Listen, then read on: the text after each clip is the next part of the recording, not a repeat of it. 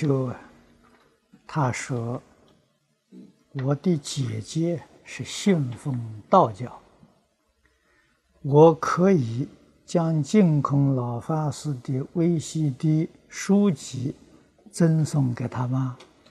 可以，啊，这边道教的李道长，我们送了他很多东西，他都在看啊。那道长都可以看，他当然没有问题。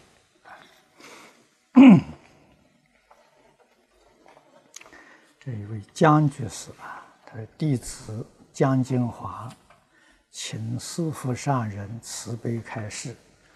师父在《无量寿经》讲修学，从读经下手，读到心清净有悟处，才看注解；心不清净，看注解。会看错意思，弟子常听师傅讲《无量寿经》，跟看注解有什么分别？听经跟看注解有分别啊！听经呢，特别是现场啊，现场呢。可以说是有精神灌注在当中，啊，有一种摄受力，啊，比较容易呀，啊，能够体会经里头的教义，啊，那么是平常自己看注解呢，也也不是说不能看，啊，我们初学的人呢，要以读经为主。看注解为辅助，啊，所以说正足双修，啊，自己有悟处啊，那个情形就不一样了，啊，注解是给你做参考，自己没有悟处啊，往往啊就被注解转了，啊，就跟着他走了，啊，那么我们知道一部经呢。注解的人很多，到底你跟哪一个走了？啊，那么他是不是完全正确的？是不是呃呃有误导？这个都很难讲。啊，即使古大德注解里头啊，也都有这种情形。啊，所以能有误处啊是最好的。啊，那么没有误处啊，如学讲经。啊，我们没开悟，学讲经呢，一定要依靠古人的注解。啊，这个方法就是以一家之言。啊，我们讲错了，他负责任。啊，我们没讲错，我们讲他的，他注错了。啊，所以他有责任。啊，我们完全依靠他，这是初学讲经不得已的办法。啊，古人讲经不如此。古人是悟后啊，他才会讲经；没有开悟啊，决定不可能出来讲经的，啊，也不可能著作的。但是现在我们要等到开悟之后再讲经，恐怕这个世界上没有人讲经了，啊，所以这是不得已而求其次，啊，这从前李炳南老居士教导我们。讲经呢，现在要守这个原则啊！我们不是讲经，是讲古人的注解。哎，也这个，呃，一定要把这个辨别清楚。嗯，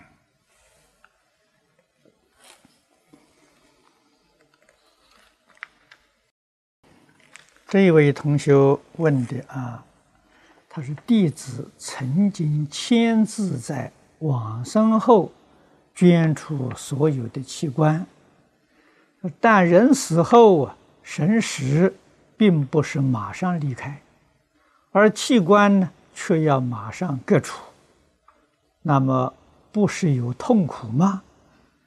啊，他说令因此而起诚诚心而堕三途吗？这个确实有这种情形。因是凡夫愿力可能不够，啊，曾听过一位法师说过：若修行不到一个程度，还是别捐。不知师傅你的看法如何？我的看法跟这个法师一样。啊，自己修行的程度不够啊，这个最好还是不捐。啊，那么如果你要是真的发心捐呢，你就努力修行。啊，到你临命终时，你已经成就了。啊，在念佛人家呢，决定往生。啊，有把握决定往生就没有问题。啊，往生的人呢，这一断气，神识就到极乐世界去了。啊，没有这个说八个小时、几个小时没有，啊，立刻就走了，这个行，这真正往生可以。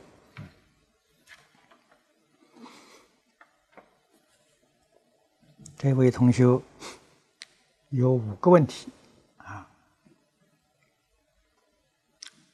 这是安徽马鞍山的同学。第一个问题的：众生，包括在家居士生病时，如何如理如法帮助他消业，转危为安？呃，这个事情呢，佛在《地藏本愿经》上讲的有。啊，给他诵经念佛，给他回向，替他修福。啊，你看经上讲，他有财物宝贝，啊，帮他变卖呀，为他修复。啊，所以《地藏经》上给我们提供这个方法，我们可以学习，啊，可以照这样做。那么第二呢，这众生啊，呃，病故后。如何助念？啊，临终前念大悲咒可以吗？啊，或者念地藏经可以吗？呃，看，如果他是修净土的同学，最好给他念。呃，不，这个时候不要念经了，什么经都不要念了，就是念阿弥陀佛。啊，人在病这个病生病的时候。啊，特别是病危的时候，不能夹杂任何的这些经咒，啊，都不要夹杂，往生咒都不要夹杂，就是一句佛号，非常得力。啊，临命终时，他也要想到一句佛号，跟这个念这一句佛号，真正有愿求生净土，都决定得生。啊，所以这个不可思议的功德啊！临终的时候，不要不要加这些咒语，什么都不要。嗯，如果是走走了以后，啊，已经走了以后，那么我们还是照这个持宗须知的方法，给他念佛，啊，八个小时，十二个小时。啊，韩馆长走的时候，我们给他念十四个小时。啊，送他往生之后，你再有时间念经给他回向行。啊，这一段时间当中，决定不可以夹杂。第三，他是临终助念呢，整个过程包括哪些内容？这个不能在此地给你细说。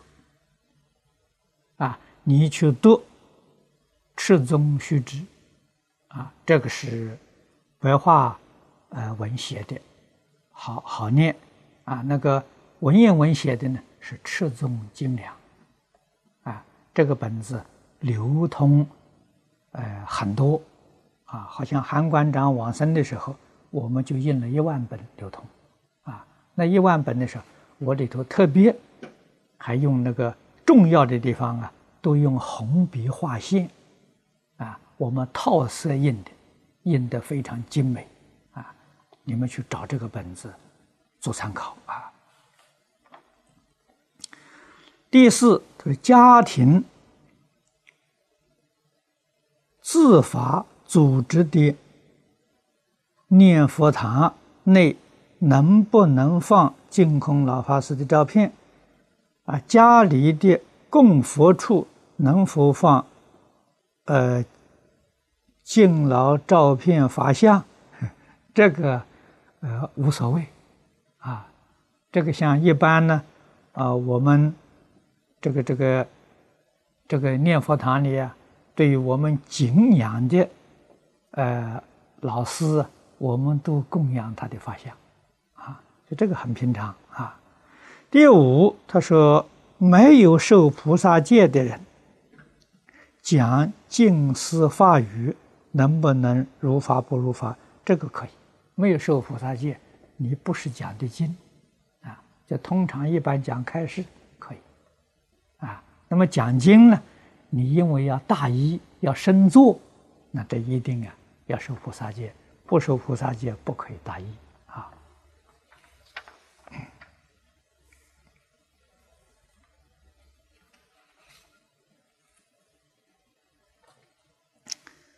这是北京同学问的啊，他说我在睡梦中梦见阿弥陀佛。带我到西方极乐世界一游，这个梦境给我有什么启示？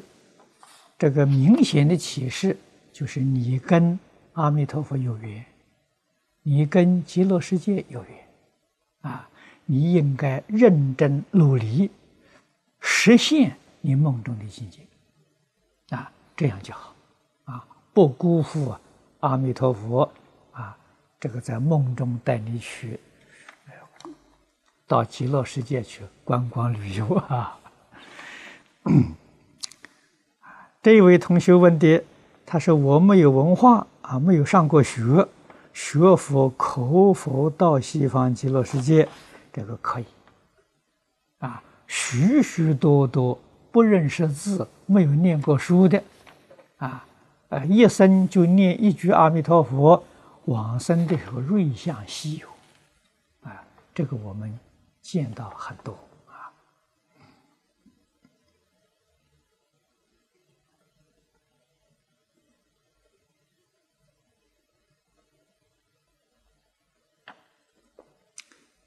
这一位同学问的：一个人看到露珠是什么含义？说这个露珠啊，不是在树叶上看到，而是在办公桌上看到的。这办公桌上，什么人倒水滴了一滴水在你桌上，就变成露珠了，是不是？否则的话，露水不可能到办公桌，除非你的办公桌。是在房子外面，露天的，这才有可能。如果这个办公桌不是在露天呢，是在房子里面呢，房子里头不可能有露水。啊，如果房子里头有露水啊，那这是奇迹，啊，这个是是很不平常的，啊，这是不太可能，可能是倒水不小心滴了一滴，你认为是露水。啊，啊，第二个问题，他说：“师傅是否能借我观经去复印？”啊，这个你们可以找这边的图书室，啊，图书室里头有这个本子啊。你复印是准备是印来结缘的。还是只印一本啊？如果只印一本呢，不需要印，这个地方有借缘的啊，可以找得到。如果你要发行给大众借缘，这个地方也可以提供你这个底本啊。那么你要印观经呢，最好印这个善导大师的注解啊。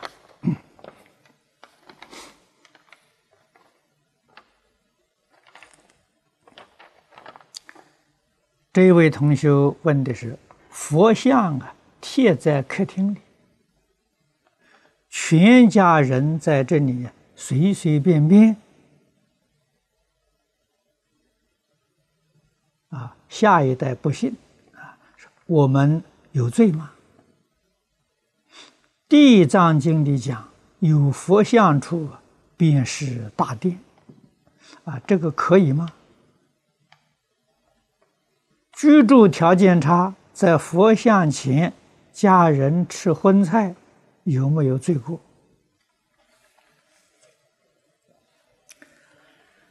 这个现代世界上人口多了，居住的环境远远不如过去啊，特别是现在一般中低收入的家庭。啊，像在新加坡，在香港，啊，我们所看到的，像我们这么大的一个房间，差不多是两户人家住的，啊，你就晓得居住环境多么拥挤，啊，通常都是一房一厅，啊。那么，如有如果有个小孩，就更显得拥挤了。在这种环境之下，我们在客厅里面供养佛像没有过失。如果你的家庭很大，啊，这是，呃，是是这个这个一般高收入的家庭，啊，家里面的房子很多，应该用一个房间。做佛堂啊，这个很多同修都知道，啊，也都这样做法，啊，我们也都看到。那没有这个条件的呢，课堂里面可以供佛，啊，在佛前面吃饭都没有问题，啊，那么经里面说有佛像处啊，就是这个佛的殿堂。我们心里头有这种恭敬心，这就行了，啊，所以这是一定要看我们自己这个存心，以及我们生活环境，所以佛决定是通情达理的，啊，佛不是不讲理的，啊，通情达理，啊，绝对不会怪罪我们啊。嗯，底下一个问题，他说：“为了弘法，把佛像和经书送给，发现有人不恭敬，送的人有没有罪过？没有罪过。啊，这个道理我们在讲习里面讲了很多。啊，他虽然不恭敬呢，但是这个。”佛像的种子已经种在他阿赖耶识里面了，啊，这就是无量功德，啊，是好事情。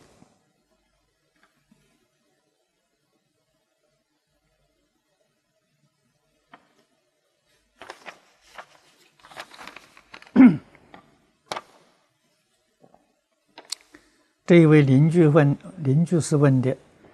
当念阿弥陀佛，念到很发喜的时候，想起苦难的众生，有时会流眼泪，这是什么原因？啊，这是一种感应。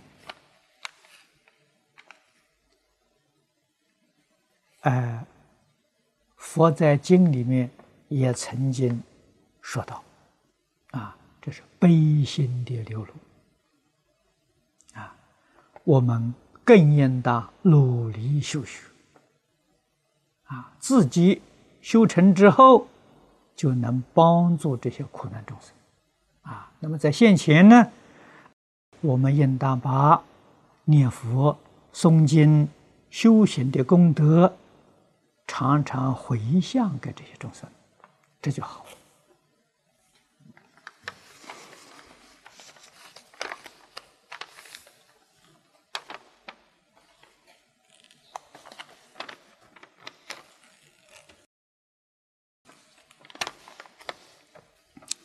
这一位同学啊，他问的是：有一次我在念佛堂念完八小时，事后当晚我在梦中就看到啊，头脑里有这样的光啊，有如此未息的。阳身上的光哦，你看到是这是是这样的，看到这样的光啊，光闪闪，亮晶晶，这是否如古大德所说的我们的实相本体常寂光沾染之体？不是的啊，你看到这个不是常寂光，这也不是沾染之体啊。如果你看到长寂光沾染之体呀，那就恭喜你，啊，你决定是化身菩萨，你不是凡人了，啊。他说：“我看了这一张照片，才知道动物啊也跟我们一样，啊。过后我时常鼓励人家念佛修行。”啊！我告诉人，我们的身体就像动物一样，这对吗？呃，可以这样讲法。啊，这个后头讲讲是身，啊，讲是身，还是心，还是灵性，或是本性？如果讲错，这需要背因果吗？对，讲错了是背因果。啊，所以。哎，事出世间法，我们给别人讲解的时候，守住啊孔老夫子的教诲，知之为知之，不知为不知，啊，是知也，啊，不能够猜测，啊，一定要有证据，啊，如果猜测，往往就猜错了，啊，猜错了。我们讲错了会误导别人，啊，误导自己过失小，误导别人呢过失就大，啊，那么你这个念佛或者梦中这个光呢，这是一种瑞相，啊，那么这些瑞相不要放在心上，放在心上啊就变成魔障了。佛在《般若经》上常常教导我们：“凡所有相，皆是虚妄。”啊，如果有这些瑞相的时候，只有在什么时候提出呢？求老师印证的时候。求老师印证呢，不是在公开场所提出，啊，是单独见老师，没有第三者在旁边。请老师给你做印证，啊，绝不向外宣扬，啊，古大德都是这个做法，啊，所以有些瑞相常常跟人讲啊，这就不好，啊，常常跟人讲，这个好像有一点呃炫耀自己，你看我念佛都有瑞相，你们都还没有，我这比你高啊。啊，就有这个意思在，啊，这个不是好事情，啊，所以容易招魔，啊，那么这些一切瑞相都不要放在心上，啊，这个楞严经上佛教导我们的讲的很多，啊，如果不放在心上，这是好境界，啊，放在心上常常想着，这境界就不好了。慢慢就会魔得其变，哎，因为你魔知道你喜欢感应，你喜欢神通，他就来找麻烦。啊，你看看我们佛门，无论在中国在外国，啊，我们遇到许许多多找魔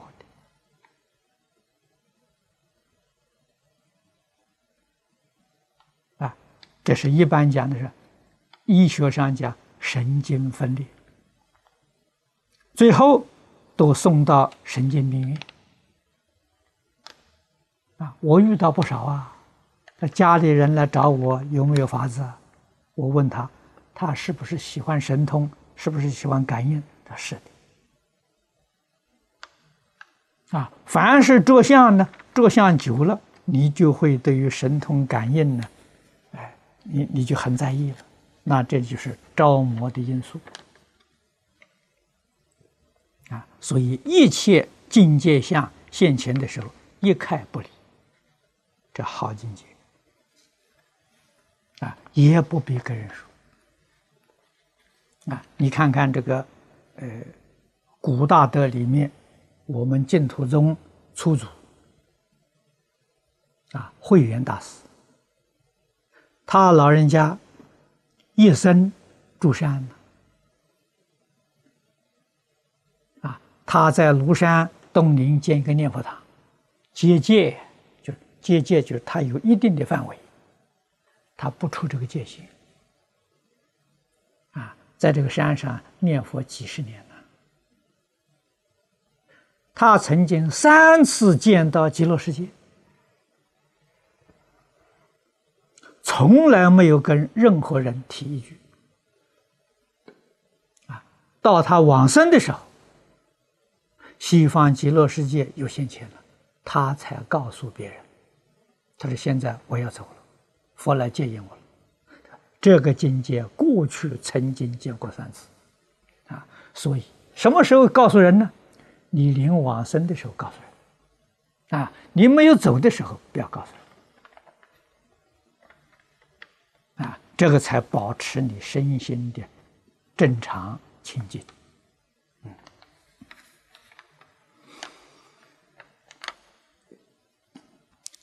这一位同学说：“他是弟子在未碰到正法之前，愚昧无知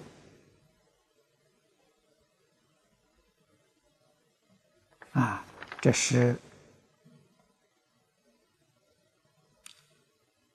啊，这是到过许多啊声色犬马的场所参观，现在绕佛。”和念佛时，总是出现许多是黄色情景。弟子越压制呢，它越出现。那现在我才证明佛所说的业力可怕啊！我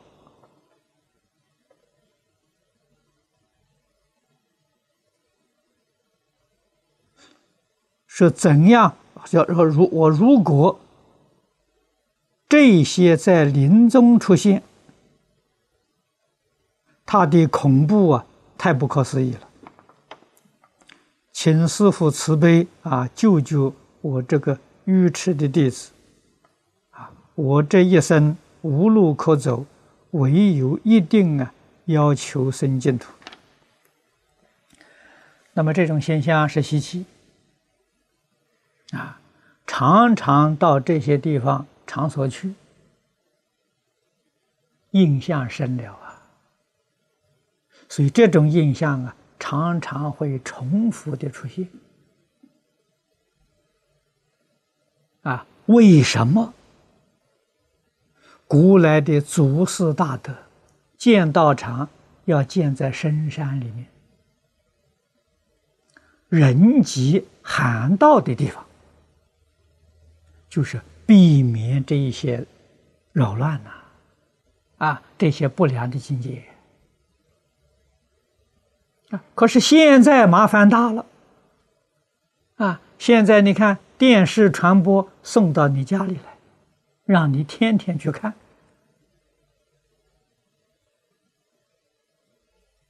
你就不能不背呀这一些五欲六尘的任务。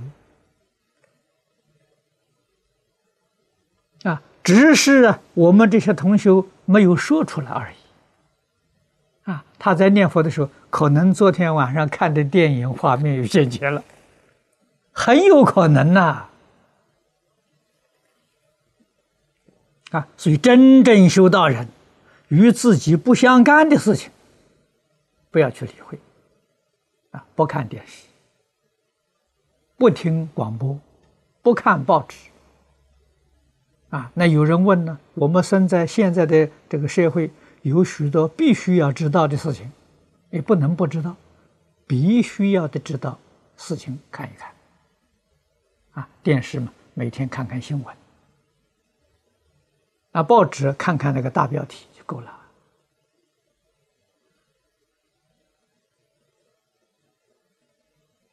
啊，我们不是在分析研判啊，社会呀各种行情，你何必那么样的深入呢？啊，这个对自己决定产生障碍。啊，那么这种情形现前，他这个自己说出来了。他越压制啊，他就越出现。啊，这个压制是错误的，出现不要理会，随他去，把你的精神注意力注意在佛号上。啊，这个境界出现了，你念阿弥陀佛，你就观想阿弥陀佛名号，观想这四个字。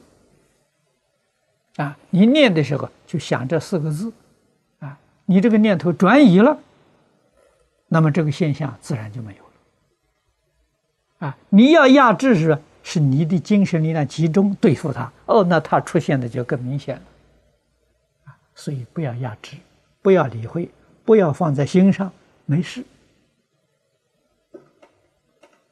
啊，时间久了，自然它就消失。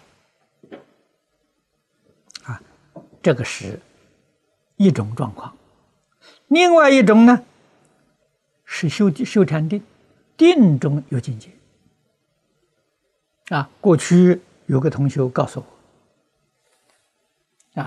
他是常每一天都打坐，啊，到打坐的时候常常出现是出现了卧轨道的境界，啊，阎罗王轨道。啊十殿阎王他都见过，啊，他说鬼样子跟人差不多，但是比人矮，只有两三尺，啊，常常见到，他来问我，我说这不是好事情，为什么呢？跟鬼打交道啊，那你将来到哪里去？一定到鬼道去吧，啊，你跟他们熟悉了吗？啊，他说怎么办呢？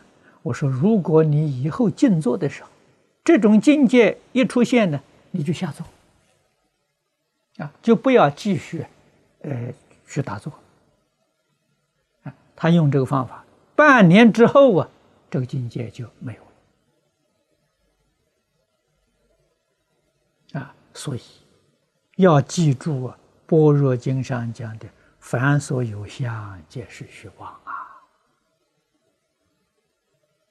啊，我特别是净宗啊，修的是清净心的。啊，如果是禅宗，本来无一物啊。啊，要明白这个道理。啊，净宗自己修没有什么大问题。禅宗的时候，那一定要有好老师指导。啊，禅跟密都要好老师。如果没有老师指导，自己去修啊。很容易走错路，啊，这个这个呃，必须要晓得。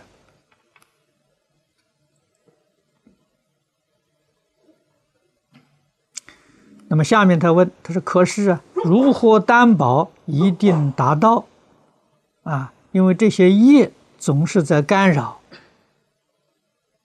啊，可否完全清掉？啊，业。”可以完全清除，你自己要如理如法的去修学啊，这些外缘要断绝啊！你看这个佛在经上教给我们，如果真正做到了，不容毫分不善夹杂，你只要做到这一句，这些东西可以能够完全清楚。啊，所以要避免这个外面环境干扰啊。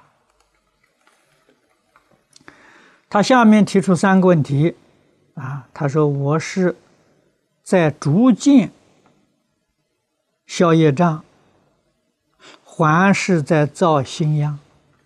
这个事情要问你自己，别人不知道，啊，你到底是在天天是在消业障，还是在造新殃？那你自己比任何人都清楚、都明了。啊，第二个问题是以后啊还有没有受报？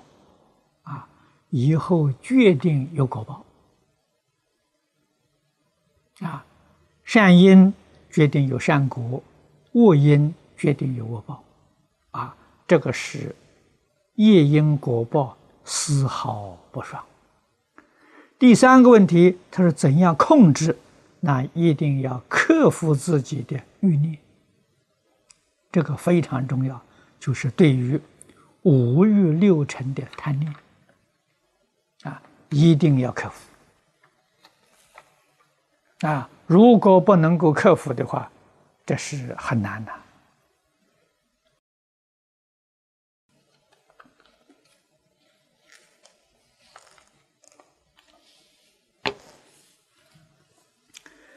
一个人修行，克服不容易，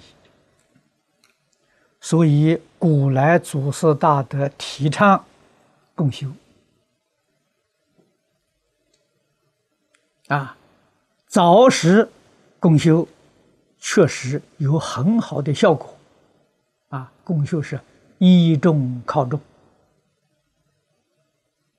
啊，大众啊互相勉励。互相检测，收到很好的效果。可是晚近，可以说近两百年来，虽然在一块共修啊，已经流于形式了。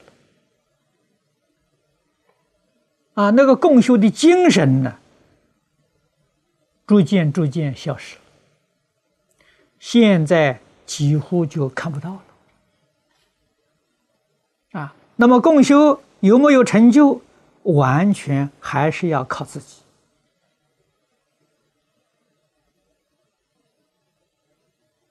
啊，那么自己这个对于经教不能不有正确的认识。啊，为什么呢？他引导你，不至于叫你走错路。经不可不读，尤其在现在不能不听。啊，因为你读里面的意思，不太容易理解。啊，听讲呢，帮助你理解。啊，帮助你觉悟啊。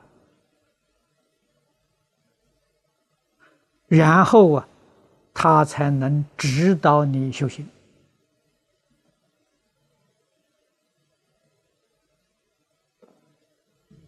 啊。那么像这位同修，他的这些毛病过失，你要想彻底消除，于敬意欲造神迹呀，这一篇东西很值得你做参考。啊，于敬义先生那个过失，跟你非常类似。啊，你看看他怎么样克服的。啊，《了凡四训》呢，也值得你去读一读，对你会很有帮助。啊，这一位邻居是问的，他说：十年前在大陆啊。我曾亲近过一位在家法师，并由他给予传授三规。这个是不如法的啊！在家居士不能够传授三规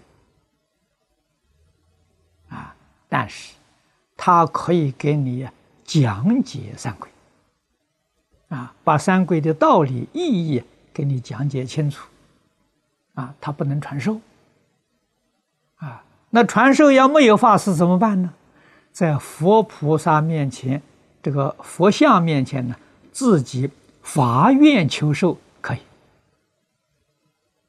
啊，三规这个五戒呀，都可以在这个。还有这个呃，八关斋戒都可以在佛佛像面前自己发愿求受，啊，那是在没有法师的这个这个呃时候，如果有法师，应当让出家人呢来给你做这个仪式，啊，可是最重要的是要你真正理解。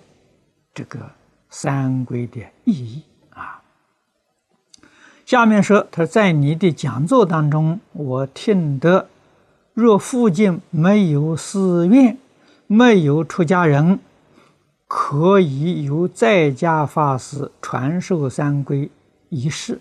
我没有说三规仪式，啊，这个我刚才说清楚了，啊，仪式可以自己，啊，自己。在佛像面前诚心发愿求受，啊，可以得到的，啊。那么像，呃，过去我们在印光大师文钞里面，呃，看到这个例子，许多人求印光大师给他受三规，啊，因为在那个时候交通非常不方便。啊也没有机会呀，也没有时间，啊，去这个这个寺院里面去，呃，参访法师，那么他写信给印光法师，印光法师回他信，把皈依证寄给他，啊，让他自己在佛前面受，名字还是印光大师传授的。这个可以，那这祖师有这个例子啊，所以这个在现在呀，如果啊像这个闭塞交通不方便的地方呢，可以用这个方法啊，这个居士可以代替法师来主持仪式，决定不能用，不可以用法师的，呃，用在家人的。名义呀，来正式传授三规不可以，啊，这不许可的。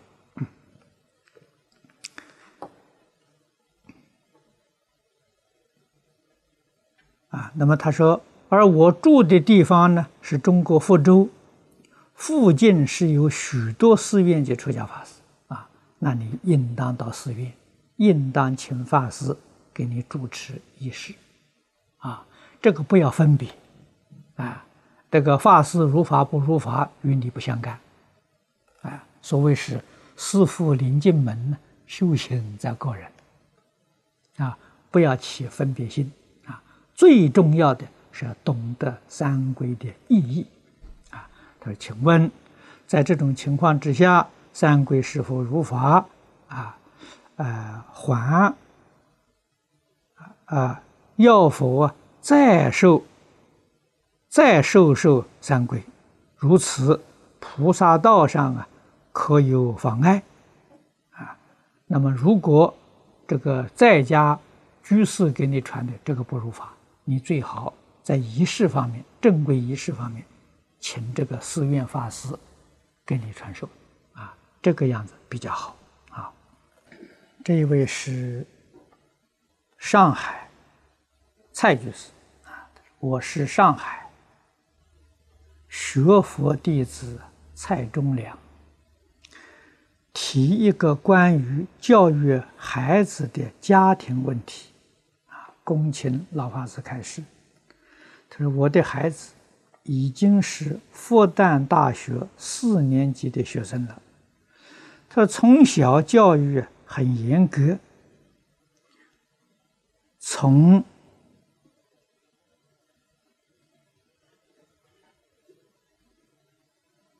啊，他从心愿讲呢，希望他能够接受啊孔夫子儒道的教导，啊，成为对社会有用的人。说从他的情况来看呢，啊，我觉得很满意，基本上达到了我的要求。我们全家目前呢都在学佛，对照佛菩萨的要求，说我非常惭愧，距离还非常远，时常为孩子担忧，认为孩子这里有问题，那里应该提高，弄得孩子不太愉快，自己当然呢。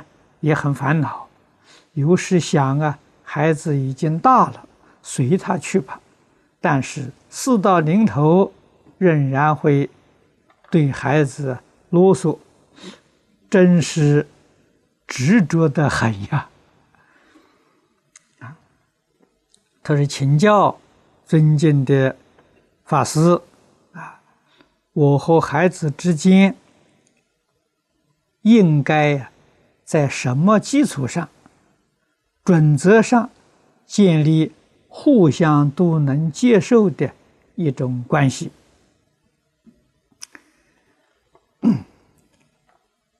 我想你这个问题啊是现在一般社会的问题，你的问题算是相当美好了啊。有许许多多家庭啊，问题比你严重的太多，啊，那么你要如何跟你的孩子相处好？我想，《了凡四训》这一本书对你会有很大的帮助，啊，你可以好好的读读，也可以叫你的孩子去读，啊，这本书。确确实实是经过印光大师提出来之后，啊，我们在这么多年当中，啊，去读诵、去研讨、修学啊，去学习，深深觉察到啊，它能够啊解决现前社会许许多多苦难的问题，啊。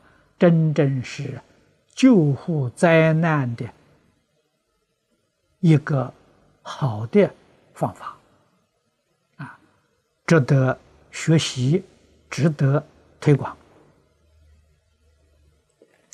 好，今天呢，时间到了，我们就讲到此。